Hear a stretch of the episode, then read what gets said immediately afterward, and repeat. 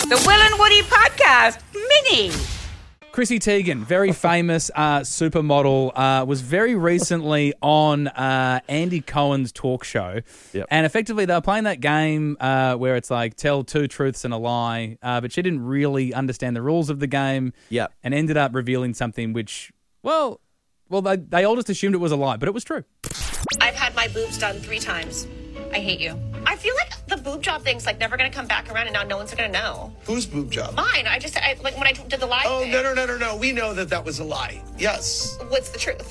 Oh, you have had three boob jobs? I've had a lift, to put in, take them out. I don't, Okay. I don't like them out. Uh, yeah. Okay. All right. Okay. Oh, was that supposed to be a lie? Yes.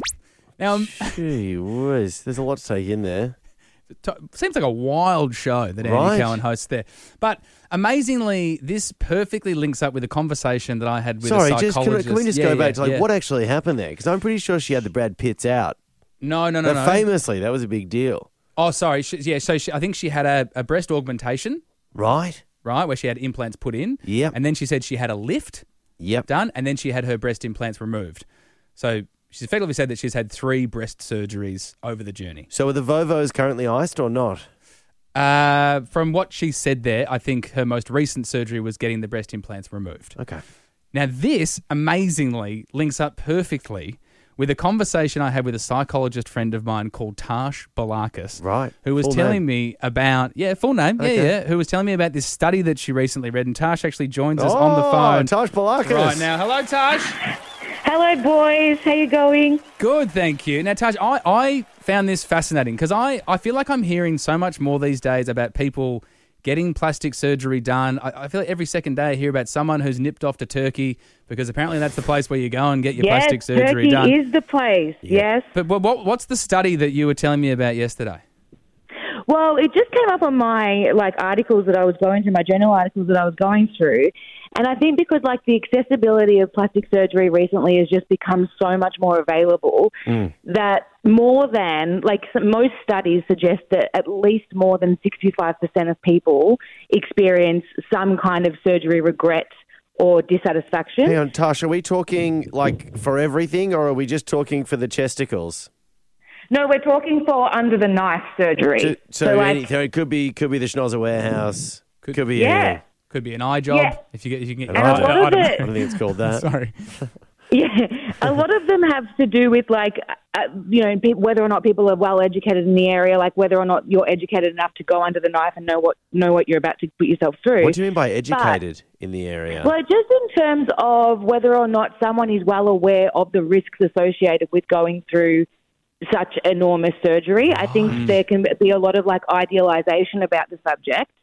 Um, But at the end of the day, uh, a lot of people are reporting dissatisfaction and regret because of most of the time unrealistic expectations that probably wasn't discussed openly enough with them. And I don't know, I'm not in the room for all of these um, experiences, but that's a lot, what a lot of the studies are saying. Yeah, and, and so you went on yesterday as well, Tash, to say that even if so, say if you do think you've got a bad nose or whatever, and you want to go and get a nose job, yep. you were saying yesterday that the study kind of also suggests that even if you go and get the nose job done, so you think like, oh, as soon as I get my nose done, Yeah. everything will be fine, and I'll and I'll be happy. Oh, moving you mean forward. yeah, I see what you mean. Yep, and, and that's yep. not necessarily Yeah. the case, Tash. No, and like that's what a lot of the studies were saying as well. Like often cosmetic procedures are linked with pretty low self esteem, and Mm, yeah. more often than not, the body part that someone wants to change is very rarely the issue.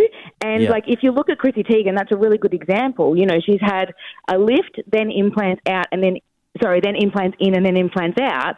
doesn't and she know would whether be a she's really- Arthur or Martha, does she? Exactly, because she's like she's a victim of like pretty intense body scrutiny, Yeah, scrutiny as a model- daily. as a model, yeah. And she would yeah. think, you know, this is what's going to make me Yeah. Mm. better, good enough, people will stop talking about me. Yeah. And now there's three surgeries later and she's still not satisfied. Mm. I suppose. I mean, like, 'cause, I mean, Woods, you've been talking before about getting the patio taken off the back for you off the nose there. No, not a nose job, but quite. no, no, you were but- close. You, you were in talks with Schnozzer Warehouse for a little while. I no no but no no word of a lie. I genuinely had an initial consultation, and this is true story Yeah. about getting a beard transplant. oh yes, I, remember this. I and it's, it's, I'm quite Yeah, 'cause embarrassed you to put say Rogaine this, but on I your cheeks for a long time. I went Rogaine for six months, and then I had this. It was during COVID, so I had this Zoom meeting with this surgeon. Yeah. Who effectively like, well, you're going to have to shave your head because then they take hair particles out of And your put 'em in your head and they face. put them in your face, and you'll have a perfect beard. But thankfully, like based on all these studies, because I don't think it wouldn't have made me. I mean, I, I'm a bit embarrassed about the fact that I can't grow a beard. Yeah. But I think naturally, I would have just started focusing on something else. Exactly, and it just naturally shifts to something else. And Yeah. then when you do get the surgery, and that part is, you know, for, for lack of a better word, improved or changed, or you have Yeah. got the result that you're after, Yeah. then that's reinforced. And you're like, okay, if I can do this to myself, what I else can can, I change do? the next thing, and I can Mm. yeah, change the I can next do thing. anything. worth- and then the yeah. accessibility, everyone nipping off to Turkey, Yeah. it just it's just become so much more prevalent and I don't think there's enough education. Obviously there's outliers and there's going to be some people who are very happy with their surgery. Yeah. Um, but for, mo- for the most part it, it's saying that people are pretty dissatisfied and there's a bit of regret out, of regret out there. Great for Turkish tourism, though, isn't it? Like it's really put Turkey on the. Oh, Hey, thanks for the call, Yeah. Tash. If you want to get around Tash, uh, TashPalakas.psychology on Instagram. Tash, thanks for the chat. That was very interesting. You're welcome. Thanks boys. Talk to you soon. See you, Absolute Tash. pleasure. There you go. Hear more of the boys on the full podcast. Just scroll up.